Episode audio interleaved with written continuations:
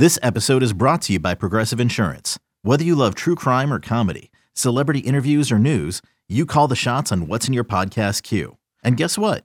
Now you can call them on your auto insurance too with the Name Your Price tool from Progressive.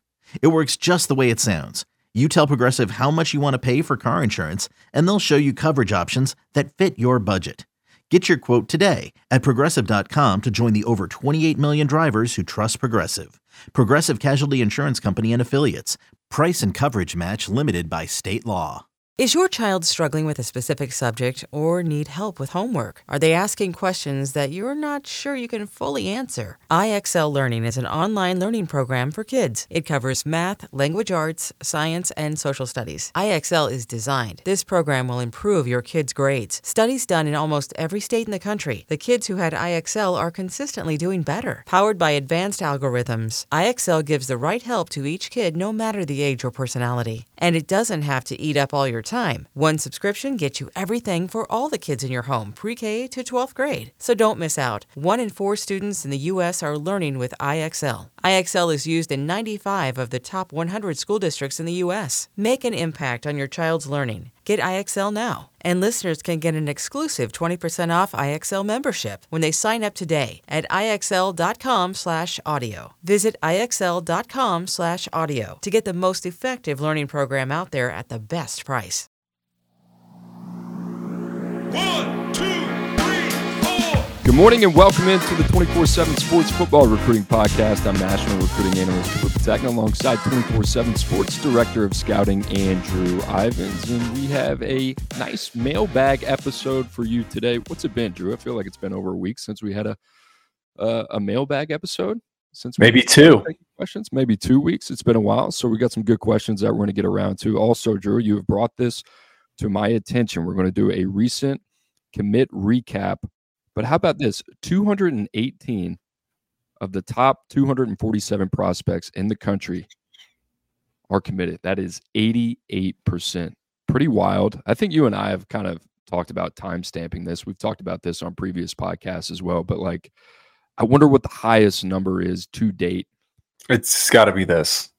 88%. Yeah. I don't think it was too far off last year, though. Really? A couple, a couple percentage points. You know, Uh, Coop, this like is post early signing period. Like there's only 10% of the class left. I don't know. I mean, maybe I'm just looking through a different lens, but I feel like the I mean, how many like big names are left in play? I mean, what there's like five five stars. You got LJ McCray. I mean, it just seems like everyone has made a decision. And yes, there's going to be movement. There's going to be shuffling. Um, but what are we going to talk about come come December? Yeah, what is it? I mean, I'm going through it right now. The top 32. I think it's only seven or eight guys, right? Yeah, D- Dominic. McKinley makes a Dom- makes a decision on Friday. Right. Micah Hudson, Terry Bussey, another name as well.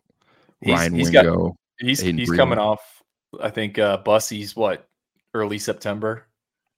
yeah, we, and to your point, I mean, we got a good feel pretty much on the majority of these guys, uh, which way they're leaning. So, 88%. I mean, before we get into it, I mean, like, what do you, why is that important to you? Or why is it maybe it just is what it is? Do you take anything away from that? I had a I ran that number by a uh, buddy in a personnel department, and they fired back. Yeah, December's dead. Uh, Coop, we've hatched it out. Like senior evaluations aren't what they used to be. Um, what I'm wondering is this: Does this accelerate the coaching carousel even more? Last year, what we had the first real firing in October, I think. I think that's going to be kind of kind of the norm and the program that has turned into the darling of the podcast recently, Texas Tech. Remember, Joey McGuire was hired like in November um, a couple years ago, and he was able to recruit, put a put a class in in place, and and hit the ground running. So I think it's only just going to be more of that. We're going to talk about Texas, Oklahoma a little bit later in the show. And I'm probably going to reference what we just talked about and what you were talking about with timing and when coaches got hired. I don't know if that is applicable to Steve Sarkisian and Brent Venables, but I do believe it's applicable when you look at each program's timeline. Drew, before we get into the recent commit recap, I, I got a little jumpy there. Zachariah Branch. How about that guy, huh? You talk about a debut in college football, number one receiver in the country per 24 7 sports in 2023, number seven overall prospect, 232 all purpose yards, two tuds on just nine touches, had the 96 yard kickoff return, which was pretty special. Drew, we could go a lot of a lot of different places with this one, but just your overall thoughts on what you saw from Zachariah Branch. Like, is it surprising to you? Like, was there any point where you're watching that game and, and been like, wow, he's doing this already? No. um, I mean, we ranked him number seven. He was our number one wide receiver. And I think the big reason why is there was a transformation, it felt like, between his junior and senior seasons. He got more confident. And Blair Angulo, who covers kind of that mountain region for us, kept bringing that up. And we saw him at the Under Armour All America game. We saw him at the Polynesian Bowl, and he was just electric. I mean, I think coming out of that UA game, I said, I know everyone's going to roll their eyes about the Tyreek Hill comparisons, but like this guy looks and, and plays like him. And sure enough, week zero, I, I'll admit I, I, I was not watching that game. Where I was, I was locked into FIU Louisiana Tech. They did not have There's no shame in that. yeah, there was like soccer on at the bar as well. But I, I saw it on the the X app, and I was like, wow. Um, I mean, just I think only more to come. Like he's going to. You want to talk about like NIL opportunity? I mean, everyone in the country knows Zachariah Branch, and he's only played one game at USC. I, I found it interesting to like hear the comparisons, like the the The re- feel of what he was doing when you were watching it. It felt like Reggie Bush. Not so much of how he's doing it, but like the electricity of the moment. You know what I'm saying? Yeah, you're I just saw. like you can't wait for this guy to touch the ball. And it was cool to see a team that's on the ascend in USC in a program that's going to the Big Ten. They had this excitement about him. And you could feel like you could feel it. It was like nervous, exciting energy. And he just completely changed the game. And he's a game changer. I mean, like that's what he is. So there was Reggie Bush. I've heard Reggie Bush this week. I've heard Jaylen Waddle, and I've heard Tyreek Hill. I think the other thing, Drew, that we should talk about is like Zachariah Branch really gave us no choice other than to make him the number one receiver in the country because there's so many so many times in the evaluation process where you're sitting there and you're like all right we got this spark plug 510 right like and he's in a class with Jurion Dickey and Carnell Tate and Hykeem Williams and all these other prototypical guys and it's not like we're, not the only ones, right? There was a consensus at the top with Zachariah Branch, but that sh- to me that goes to show how special of a player that he is because he is somewhat of an outlier with his size. And honestly, I can't remember him dominating a game in high school the way he did on Saturday. He was Well, he- really good, but he controlled this game every time he touched the ball. Yeah, he, he dominated that Under Armour game, and I know it's it's like a Pro Bowl type feel, and it's like why are they even punting? Because there is no real punt coverage, but he had an 80 yard return in that in that game, and he put up big numbers at at Bishop Gorman. Um, I, I do think when talking outlier with Zachariah Branch, I what makes him different than the other quote unquote pint sized playmakers. I mean, he is like rocked up and when I talked about that transformation, like I think when you saw him as an underclassman to when you saw him as a senior, it's like, okay, this guy's added body armor. And you talk with the strength coaches there at Bishop Gorman, and man, I, I, Cooper, I don't know if you've ever been out there. Like their weight room rivals a lot of uh, group of five programs around the country. I mean, that thing is squat rack after squat rack, p- power racks, all the stuff. and he's like power cleaning 315 pounds after track practice, which is a bit crazy for a guy that you know was listed at 172. Um, so that's what what I think makes him a little bit different. I, I agree. I mean, but is he becoming kind of like must watch TV? In in some sense, it it reminds me of like, I mean, I, I think Brad Crawford at 24 seven Sports throughout throughout this one, like when Devin Hester first kind of burst onto the scene, like every special teams play, you want to see what he's going to be able to do. I think it is. I, I got excited. I mean, I was I was watching that game. I had to download the Pac-12 app uh, to be able to watch it, but it was. I mean, it like like I said, it, it completely changed the dynamic from a viewership standpoint. Once you kind of see what he's about and what he's capable of doing. The other thing, Andrew, you brought up that I think is interesting. How soon can Zachariah Branch capitalize on NIL opportunities in arguably the most marketable city in the country. And for me, it's not like this is a really good case study. Like if I'm Julian Lewis, who was already in the boat, but think about this for a freshman, week zero, breakout, 230 plus yards, all purpose, two touchdowns. He's got a real opportunity now. Like I- I'm pretty interested to just keep an eye on him and see what opportunities come off the field as well. And if you're USC, I mean, Drew, I don't know about you, but it was like Deuce Robinson was out there. Makai Lemon was out there. Ja'Kobi Lane was out there. Tackett Curtis was out there. I mean, they played a lot of freshmen. I don't know. Just kind of fascinating. To me, it kind of goes beyond the, the football field, too. Got to figure out that defense. no doubt. Um, speaking of week zero, any other takeaways for you? I don't know how much ball you got to watch. Well, I was at I was out at the high school games. Um, you know, Chaminade Madonna, St. Francis, and then Bishop Gorman, or not Bishop Gorman, St. John Bosco, St. Thomas Aquinas. I was I was melted in the sun. So I I was playing more catch up, a lot of reading, trying to watch highlights. I, I don't have I don't have much, but I wanted to toss that question your way if anything kind of jumped out to you. I, I watched some of the Vandy Hawaii game. That was uh, entertaining. I watched Notre Dame Navy from start to finish, and it was a complete game.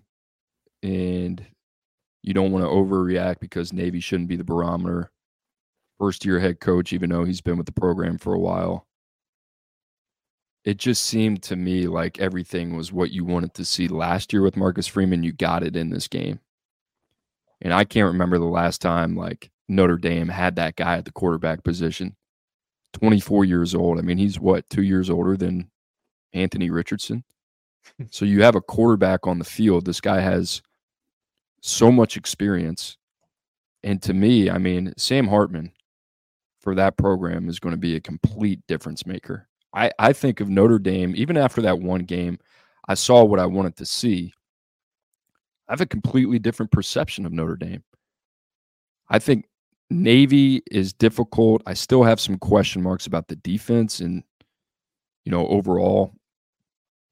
But like complete performance, it seems like Marcus Freeman settled in.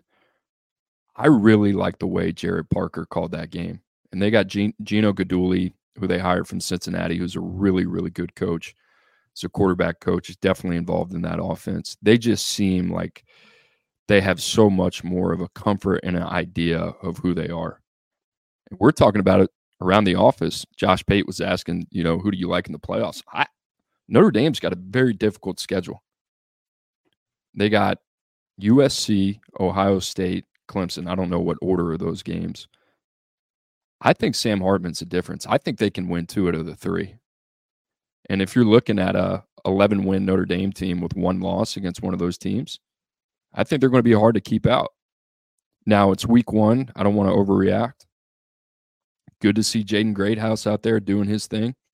What do you have? Two touchdowns on three catches, right? The other thing about him, Drew, I love that running back room.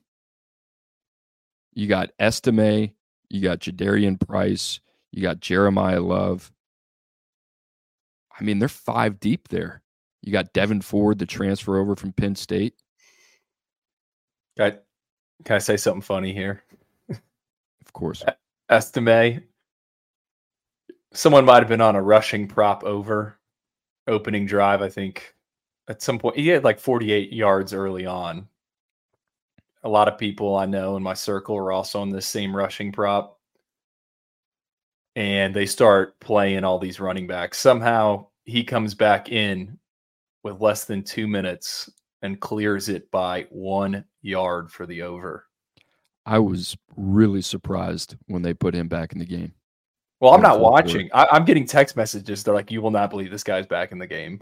I couldn't believe it. I mean, they had that game in control and they were just cycling through these running backs.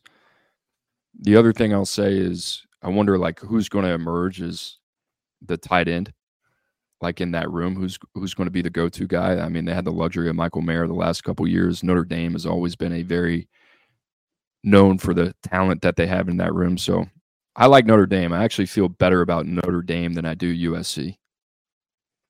I don't think USC, even after week zero, I had a close friend of mine works in the industry, called me, said, What do you think about USC? I don't think they have the ponies to win it defensively.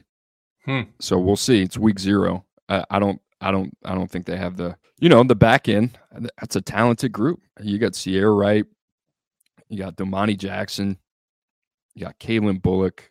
You're starting Tackett Curtis as a freshman. I thought Eric Gentry completely changed the dynamic of that team. I think their transfers are going to continue to emerge. They get they just got to get better week in and week out. They still feel like another year away. That's my hot take. You ready to talk about these commits real quick before we get into the mailbag? I am. Last thing I want to say on week zero, though, this is your guy, so I want to bring it up. Was very impressed with AJ Swann at Vandy. AJ Swann's coming up in the mailbag. Okay. All right, let's talk about some of these commits, Drew. I want to start with Miami. Miami now up to the number 15 class in the country. They land the number four safety in Zaquan Patterson. I like this kid, but the T box is yours, Drew. I, I think this dude is a, a great fit, one that Miami needed. Ball player. I feel like I've said this in the past with some of these Miami pickups, but man, they needed to get this one done.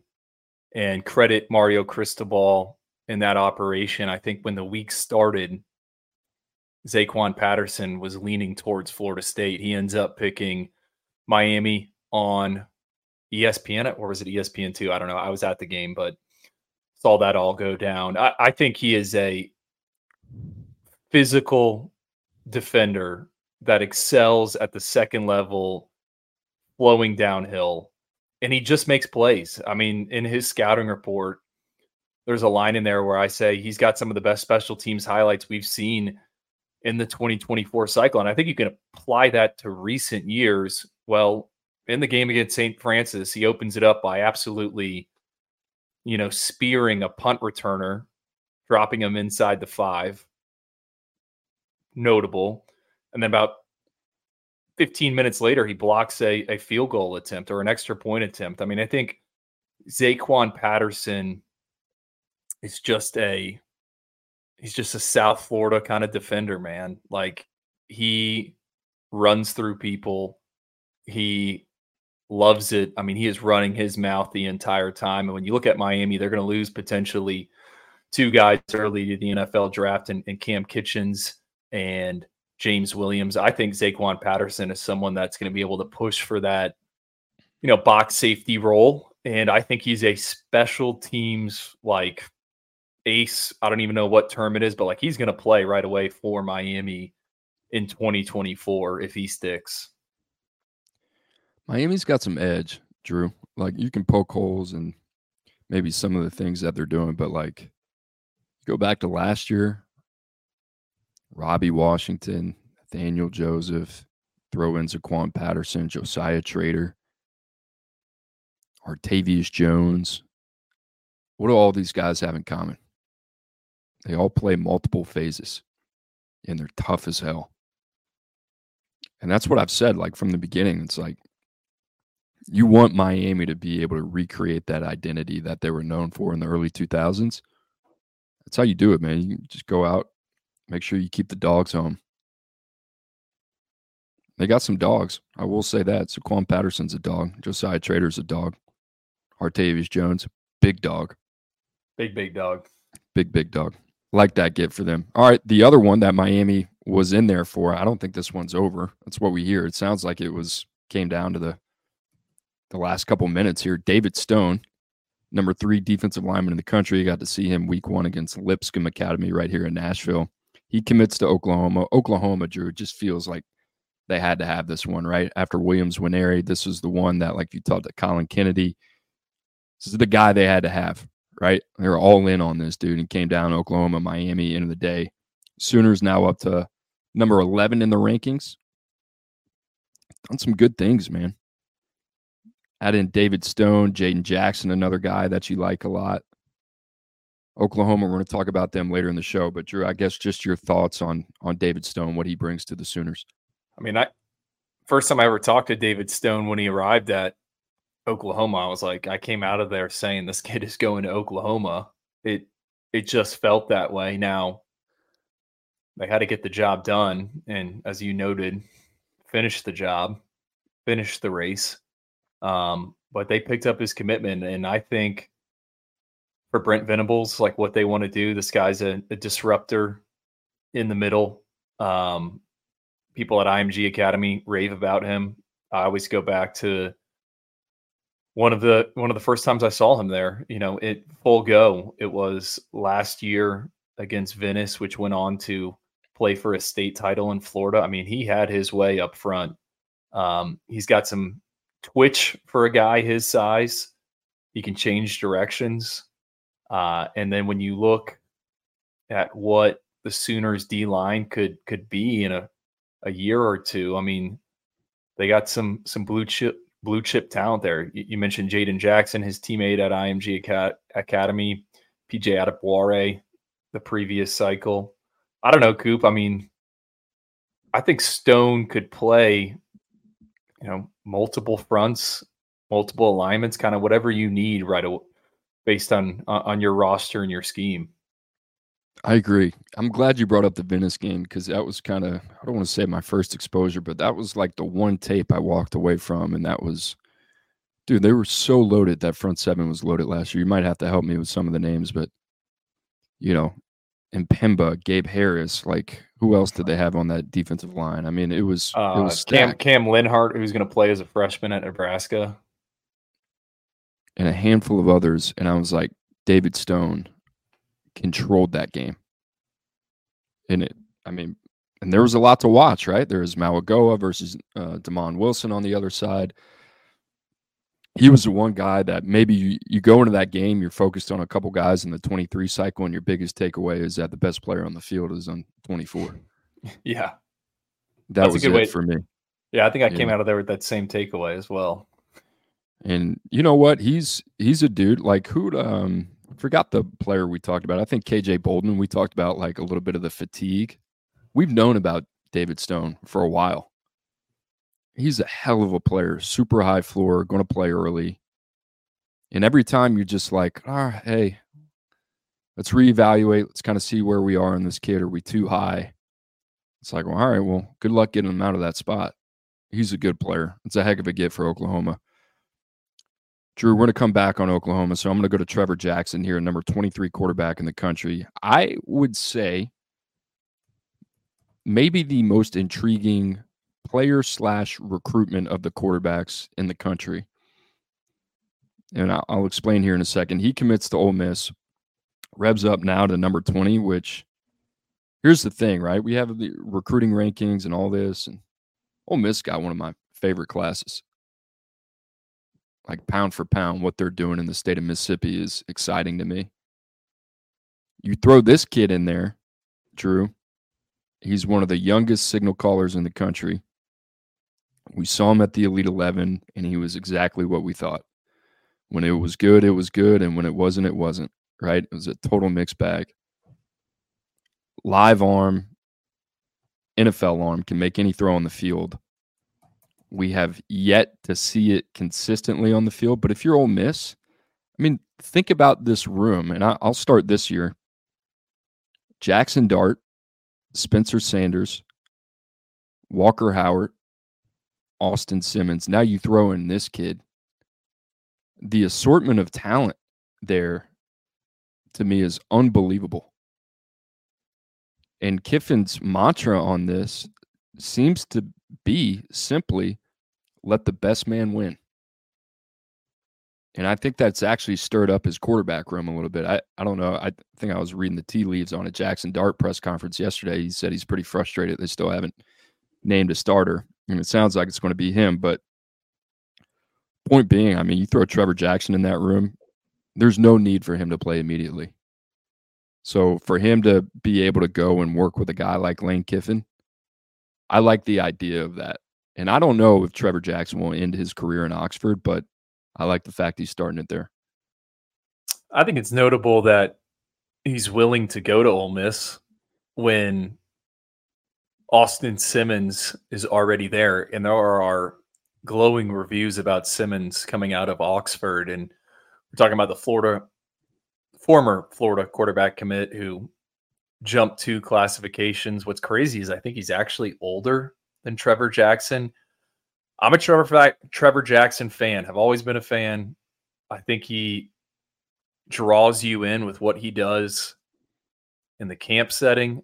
Need to see it on the field. I think he's a stash on the roster and coach him up.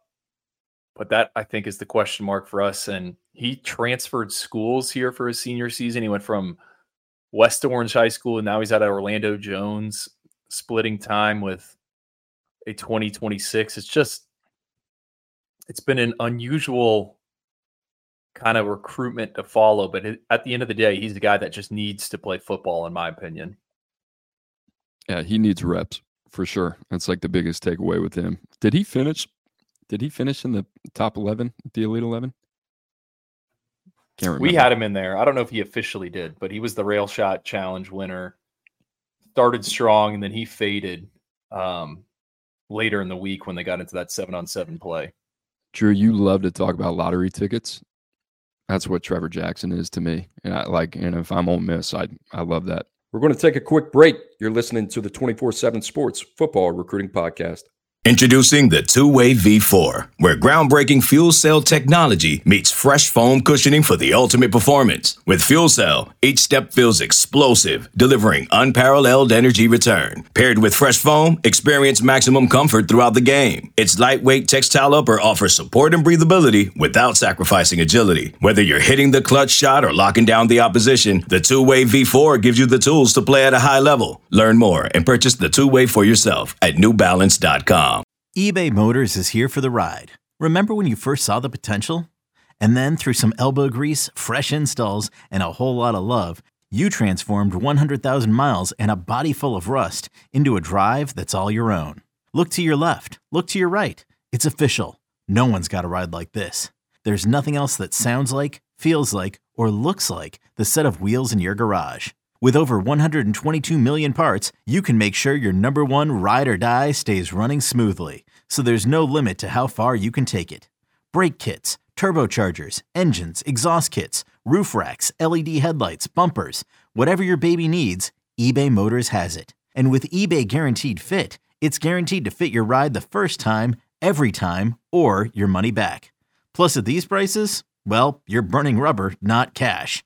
Keep your ride or die alive at ebaymotors.com. Eligible items only. Exclusions apply.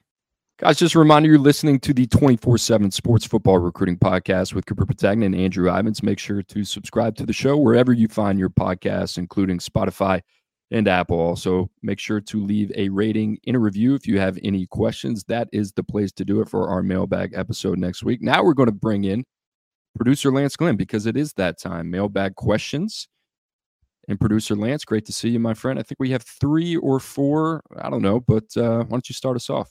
Yeah, we got three uh three mailbag questions today. Obviously, we talked about the commitment, so we made a little bit of a shorter mailbag than the five questions we've done before, but three good questions. Uh, thank you so much to everyone who sent them in. Just a reminder again, uh, give us those five star rating. Uh, get a give us a review. Send in those mailbag questions. I'll prioritize the mailbag questions that I get via those Apple ratings. Obviously, I put the tweet out as well the day before. I put that out yesterday, which was Tuesday at 12 Eastern. But again, I'll prioritize the questions that we get via the mailbag. So this first question came from Marsh JD. Now, I changed it up a little bit because he actually asked it prior to Williams Nwaneri committing, and then obviously prior to David Stone committing. So I changed it up a little bit, but I still think the premise is the same. He asks, after missing out on Nwaneri but landing Stone, how does Oklahoma compare to Texas when it comes to being set up for success heading into their move to the SEC? I'll let either of you guys take it away. You know, my thought this morning is that they're on a very similar trajectory. I, I just, from what we were talking about earlier, it almost feels like Oklahoma's just a year behind. And it's because Steve Sarkisian's going into year three and Brent Venables is going into year two, right? But I mean, if you look at how Texas started out year one, it was five and seven with a really good recruiting class. You look at Oklahoma, really strong recruiting class, five and seven, disappointing results in year one. So I'm expecting almost like a seven and five, eight and four season from Oklahoma. And it was kind of the way that I felt about Texas until you kind of show it on the field. There's going to be some skepticism. Now, by year three, Drew, I mean, think about the names that we've been talking about with Oklahoma that we've associated with them right over the last couple years. You got Jackson Arnold, who we think is a bona fide guy that I think will play this year. PJ Adebawore on the defensive end, Samuel Omosigho, Lewis Carter, that secondary that we really like a lot, Peyton Bowen, Jacoby Johnson, Makari Vickers. They have some foundational pieces.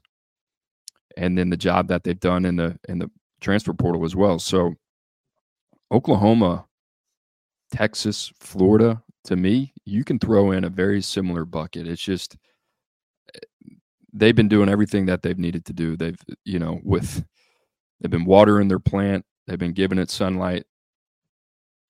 It's just going to take a little bit of time. And I think year three is going to be imperative for Brent Venables in Oklahoma, but I think they need to show some growth. He needs to show some growth this year. And I want to feel the way about Brent Venables I feel about Marcus Freeman after one silly week against Navy. You know, it's like, all right, he's he's got this, he's got this figured out. Um, I think they're on a very similar trajectory. I think you're splitting hairs, but I think I do think Texas is is out ahead of them right now. I think you put that well in bringing up the one year start sarcasm on on Venables. Um, I was thinking about this kind of a different way. Now, they both have quarterbacks that we obviously like, guys that finish in our top 32. Uh, I would give Texas the slight edge now. And, you know, we have to see how these guys pan out. But I think I like a little bit more what they've done up front on the offensive line. Now, I think it's a lot of guys in, in the same mold. I mean, they are taking big individuals that are massive. Whereas I don't think Oklahoma has done as good of a job closing with guys that they're going to need, right? Line of scrimmage game in the SEC. So that's kind of why I think I would give Texas the slight edge. But I do like what Oklahoma is doing on the defensive side of the ball. I think you bring up a great point there with that second level of the defense. The linebackers, Lewis Carter, uh, Omosigho, and then you got David Stone, PJ Adebawore. I, I now, Coop, I, I think you answered that good. I think Oklahoma needs to to show it on the field though this year to, to keep it going, and, and the same would apply to Texas. But but Brent needs some on field results. Can I ask a follow up to this real quick? Like, because I think this ties into our next question.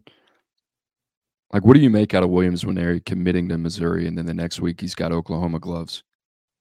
It's kind of wild, isn't it? I don't read into that stuff. I mean, do you?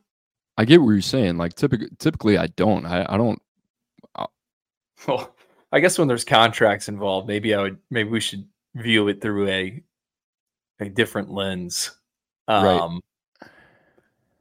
Yeah, I, I, I mean, I'm just so used to kids wearing whatever gloves match their uniforms, or you know, there's you hear stories of, of kids going in and into visits on visits, and they leave the equipment room open and then you know everyone at the school is wearing team issued gear the next week so like josiah trader was wearing an lsu sweater on saturday i didn't read any any anything into that I just get the feel it's like I'm doing what I I'm, I'm doing what I have to do, not what I want to do. okay that's fair Can I uh let me counter that since of the three of us, I was the one most recently in high school. Now that's not me saying that I was in high school recently. I graduated high school in 2014. But I will say, and again, I was not a national recruit. I wasn't recruiting anything. But I will say that I had, you know, I guess put in my deposit to go to Rutgers. And even after I did that, you know, I was wearing a Delaware shirt, for example, because that was one of the schools that I got into. I was wearing uh, a UConn shirt because that was one of the schools that I got into. So it's like if you have the attire, or in this case of Nwaneri, if you have the gloves and you know you're going to wear gloves for the game, you might as well wear them because otherwise, what are they going to do? Just sit sit in your closet or or sit in your your football bag? That's just coming from someone who, again, wasn't recently in high school, but was the most recent high school graduate of the three of us. Uh, not saying you guys are old because you're not, but you know you're older than I am. So that gets us to our next question from ex pundit pundit, excuse me. He asks, "Do you think NIL so far has done a good job of leveling the playing field in recruiting, making it so that sometimes the rich don't just get richer?" i think I'm going to use a, a terrible analogy here. I'm sorry, Drew, to jump in front of you. Um, I've been watching Suits, and if you don't know anything about Suits, it's about Pearson Specter Law Firm, right? And it's the two managing partners at the top, right? So let me make this very easy. You have Harvey Specter, you have Jessica Pearson. Well, the episode that I'm on is talking about Harvey Specter's salary and how much money he brings in and his billables and how that should be shareable among the senior partners. Uh, To me, I just thought of this, but it's like that's what college football used to be. It used to be Alabama, Georgia, Clemson. It used to be a, a three to three to four programs that you could look at every year that we're going to compile all of this talent and keep everybody else out. Now, everybody else would get a, a bone here or there. But now what we're seeing is still, let's say you want to bring in the senior partners, right? That's what we're going to call them. It's seven, eight, nine, ten teams. Now they're getting involved in this as well. I don't think this is parity top to bottom, but I do think when you're talking about that college football playoff of 12 teams, that's where you're going to see the parity. I mean, if you look at the rankings right now, I mean, and here's the thing people are going to say, well, it's August. Well, Georgia's got 26 commits. Ohio State's got 22. Florida's got 22. Alabama's got 19. Andrew just said 88% of the top 247 is committed. Not much is going to change. Yeah, we'll see a couple flips here and there. Point being, Georgia number one, Ohio State number two. No surprises there. Florida at number three. I think they have been a huge beneficiary. I think there is alignment there between Florida and their third party collective. Alabama at number four. I think Alabama, out of all the teams, has actually taken a hit when it comes to NIL. Florida State at number five, they're starting to get their act together. Tennessee at number six. I mean, you can go throughout the SEC and you can have a conversation about okay, who's who's talented enough to win it?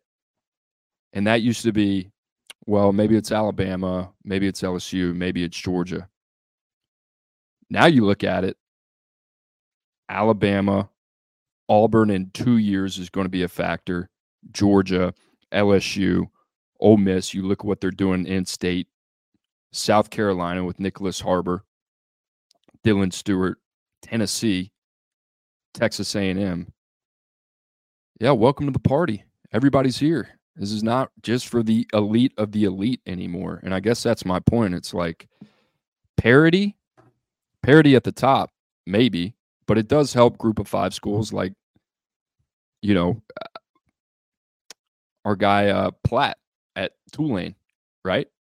Incentivizes him to stay home. Austin Reed at Western Kentucky, right? There, there are some different ways to where it is incorporated, where it's not just helping that select few. But I think overall, it's exciting to me to go into a season and we're having a conversation in the office hypothetically about who's going to be in the playoffs and instead of picking out of a 5 or 14 pot realistically it's 7 or 8 schools now that you got to you got to consider and I I think that number is only going to grow.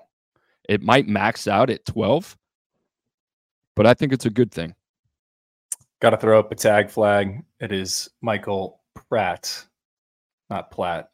Um, and I'm glad you brought him up because Chris Hummer, 24 7 Sports, our man who does the 30 for 30 list, ran a story Tuesday. I almost got my days mixed up on NIL and how it is helping group of five quarterbacks stay at their schools. Um, you also brought up Austin Reed at Western Kentucky, but you could put Grayson McCall in there, Frank Harris. I mean, the list goes on. I think he's got 10 of those guys there. So I, I think we are starting to see what NIL was designed to do in some ways. Now, they still need to regulate it, but it is opening up the parity. And you have those premium edge rushers, like you said, in, in previous years before NIL. Elijah Rushing is probably not going to Arizona. Williams Nwaneri is probably not going to Missouri. Luther Burden is also probably not staying at Missouri. Um, so I do think it is leveling the playing field a little bit, like you said, Cooper, potentially expanding the amount of contenders, but it's also making the college football regulars have to adjust and figure out how to you know essentially budget a salary cap of sorts, right? You want to get this guy, well, you're going to have to pay this amount of money, and you there's only a certain amount of dollars out there. So I think it is changing the game a little bit in terms of you look at some of these schools commit lists, right? And you might see a prospect on there. Well, hey, doesn't seem like this college football regular would re- regularly be taking this guy but sometimes there's there's a budget you can't always get the first round pick Got to go down the board, maybe get a day three guy because that's what fits right now, given your needs and what you have available. So I think it is leveling it out. Mark Pantoni, when he was on this podcast a few months ago, the Ohio State general manager, thought he brought up some interesting things about Ohio State having to recruit a little more, a little more regionally, and we're seeing that with their commit lists. Um, so I do think it is leveling and evening it out. And I think if you're a fan at the the group of five level, kind of embrace this. Um, you know, with the NIL, it allows you to play a little roster defense. And obviously, you know, I went to Florida Atlantic, tied in there. I mean, they're top five, six players you know, they got the NIL money to, to make them stay around. And then you look at the basketball team that made the Final Four, they got the NIL as well, uh, as well to keep those guys in place. So I do think it is it is for the good. Now it needs to be regulated, it needs to be figured out a little bit more. Um, but man, if you have an alumni base that is hungry, that wants to be good, you can capitalize now. I'm ashamed by the Michael Platt Michael Pratt. I know, but you're getting, you're, you you're get what I'm Braden, saying. Braden yeah, you know what? Boy, I, I think it is Cooper. Braden Braden Platt is announcing on our YouTube channel. I think on Monday, so you must have had that on the mind. I have a quick follow up, but first, before I do the follow up, Ivan, did you say you were tight end at Florida Atlantic? Tied end, tied end. Oh, you were tight it tied in. I thought you said you were I tight I Don't, I don't think they need a six Damn, foot you left that off the resume my mind was one, alone. I had no idea. I was say, where did this come from? Um, okay, so tied in that makes that makes sense. Um, my follow up to this question. So, for all those who don't know, the team talent composite rankings came out today for the 2023 season, and Chris Hummer put together a little article on it and mentioned that this is the sixth year in a row, and I just want to make sure I'm saying this right. Sixth year in a row that Alabama, Georgia, and Ohio State have finished in the top three. So, with this talk about NIL and again, giving more opportunity to schools that may have not had that opportunity prior to it, do you think in the years to come, we see that top three start to change? Because again, it's now six years straight where it's been Alabama, Georgia, and Ohio State. Could we see with NIL giving more teams more opportunities that top three change. Maybe not all three, but maybe someone drops out. Maybe someone comes in. A team like Tennessee potentially could make a run inside. A team like Florida. Could we see that top three change in the next years to come? Well, I think two years ago we would have said Texas A&M's on track, right? After signing the greatest recruiting class ever. Seen some fallout there. I think it's possible, but you need to be dialed up or buttoned up, excuse me. And that operation has to be humming. I have not read this article yet, but I need to I need to read it. Um because I'm, you know, Chris does a phenomenal job, but he's got one part of the article titled Teams Doing Less with More, or Doing More with Less, excuse me. Michigan at number 14, Utah at number 51, Kansas State at number 67. Those teams to me, I know I'm kind of changing the subject here, Lance. I apologize, but those teams to me are so fascinating. Imagine if Michigan actually recruited up to their potential. There's no reason Michigan shouldn't be in that top five with Ohio State. And the other one that's intriguing to me, Drew, Utah had 51, and they were number what, 20 last year in the recruiting rankings? If they can continue that trend, th- this is why I said Utah, like not not going to be a factor. Utah is going to be the team to beat in that conference with Texas and Oklahoma out if they can continue this trend of staying in the top 25 in recruiting because their player development track record is excellent. And then the flip side of that, teams doing less with more. Miami at number 12, Nebraska at number 21. Can't really say anything against Matt Rhule. I hadn't even coached a game there yet, right? But Miami, that's going to be interesting. I don't know. I think Texas is one of those teams, right? Like Texas, Oklahoma, the way they they keep recruiting. I'll be interested to kind of see what happens with Clemson. Can they can they stay in that top five? That's the team to me that I, I want to know. Can a Tennessee knock them out? Right? Are they going to get pushed out by Oklahoma or one of these teams on the rise? That's that's going to be a fascinating one for me. Yeah, good question there about NIL. And again, obviously something to watch as the team talent composite rankings come out year after year will be interesting to track them over the next few years to see if they change or if that top three is or stays intact, I should say, for a seventh, eighth, ninth straight year. All right, the last question actually comes from me, and it's a question I've I've really been thinking about for a while, right? Because at least to me, when I think about quarterback development and the states that are the best at it, the first state I go to is California, and I think rightfully so. But just looking at the landscape of high school recruiting currently, Air Noland, Julian Lewis. I'm not even going to count Dylan Raiola because obviously he transferred into the state of Georgia. Georgia, Jake Merklinger, so on and so forth. The names continue. Luke, Luke Kromenhoek. Luke Kromenhoek. Do you think? And I think let me let me look back to see exactly how I worded this question. I worded it: Has the state of Georgia either matched or eclipsed the likes of a California when it comes to being the top quarterback producing state right now in the country. And obviously they've had Justin Fields, they've had Trevor Lawrence, but over the last couple of years, I feel like Georgia is is pretty much up there with California, at least in my opinion. I think it's a good question. Thanks. And and and I think if you consider the arms that you're talking about right now, I mean it's you know, you can throw Raiola in there. Obviously, he's he's transferred, been in Arizona, been in Texas. But you know, we're talking about the names that you mentioned before. I would say this year, if you want to have that conversation, I think that's what presents the question. Historically, no. I think California has been the state that unequivocally produces the most amount of top level quarterback talent. I don't know why that is, Drew. I've had a lot of different people tell me because it's exposure to quarterback trainers at a young age. Like what which is that any different in Georgia or anywhere in the southeast where these guys are working with quarterback trainers at a young age? I don't I don't really have a theory for it other than that, you know, if you look around, it seems to me like California still at the end of the day is the top producer and, and top level quarterback talent. I think I would agree with that. Um, quarterback training is a multi-million dollar business now, so I, they're they're all over the country. I approached this question, and I did this a few years ago, looking at week one starters projected at the FBS level, looking at week one starters projected in the NFL. Now, at, in on Sundays, I mean, there are some big names that are from Georgia: Trevor Lawrence, Justin Fields.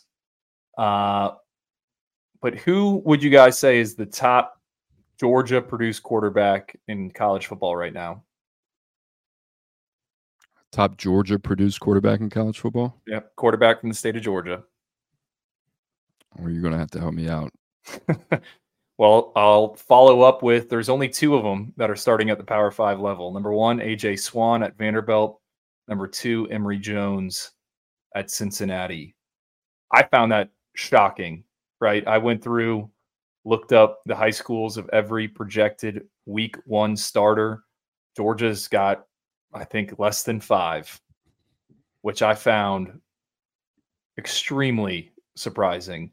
Now, so I pretty do- pretty much there was a gap then, right? Because you had Fields and Lawrence in that one class, and now you have this class. But what was Fields and Lawrence? 2016, 18. 2018? So there was a gap, essentially.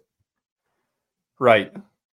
Now, I not taking away anything from this group. Like I, I think Georgia is stocked, and I wrote this recently. Um, you went through the names. I think you can throw a guy like Jeremy Holinsky, who we keep talking about in this podcast. He's headed to Wake Forest. Like there are good Georgia quarterbacks in there.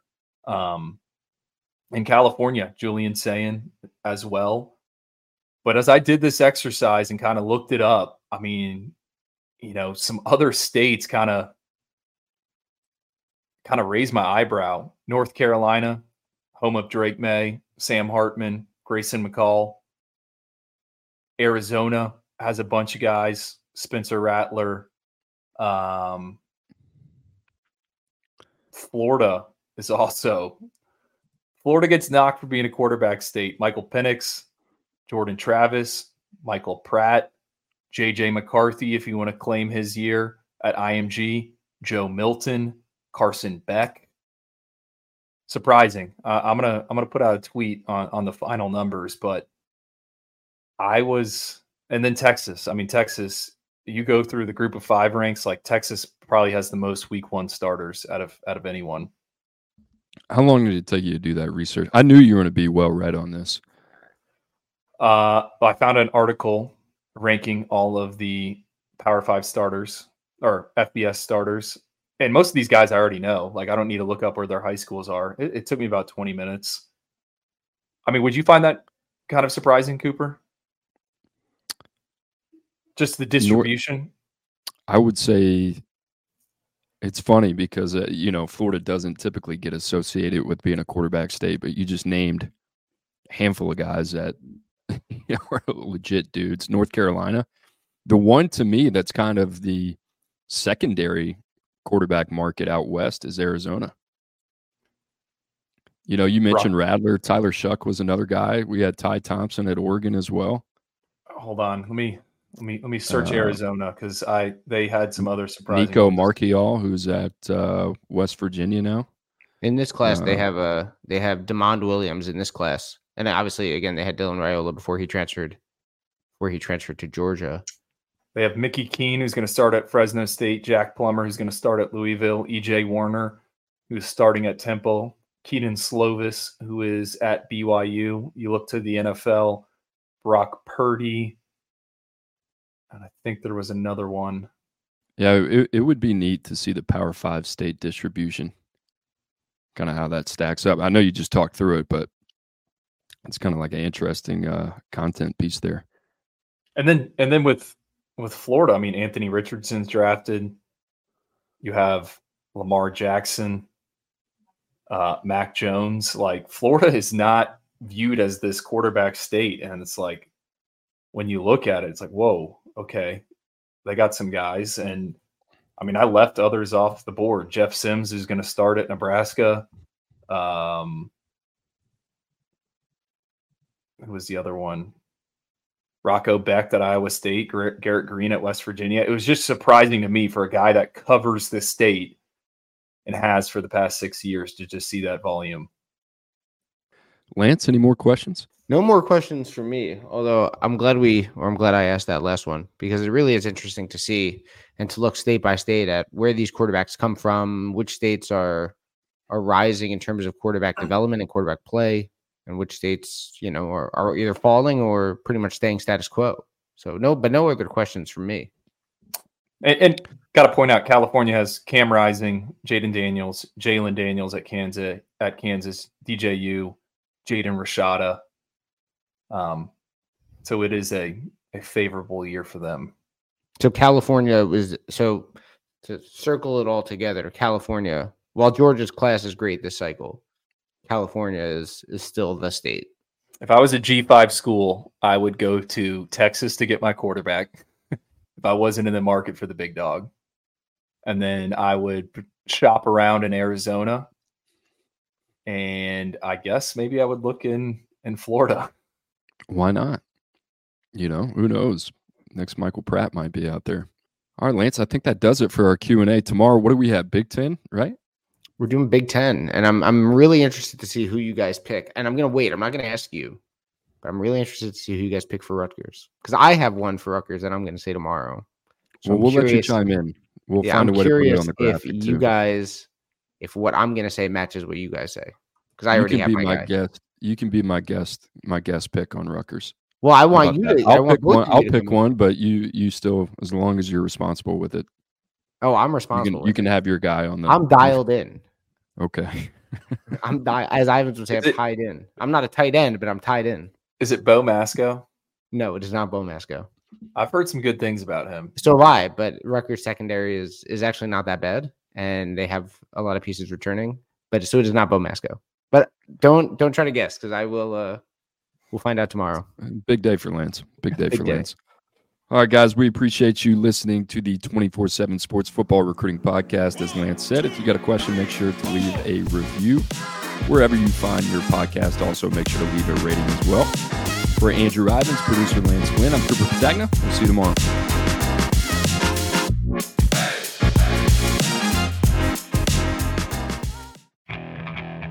Okay, picture this.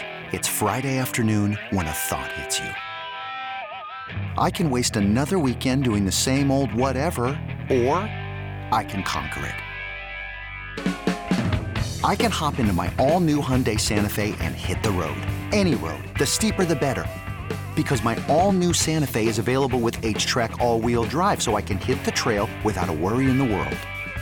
Heck, with three rows and best in class rear cargo space, I can pack the whole family in with all our gear. We've got available dual wireless charging for our phones, so we'll never lose touch with civilization, and we won't lose touch with the primordial power of Mother Earth. So, which is it? Waste the weekend or do something a little more epic? And conquer it in the all new Hyundai Santa Fe. Visit HyundaiUSA.com or call 562-314-4603 for more details. Hyundai, there's joy in every journey.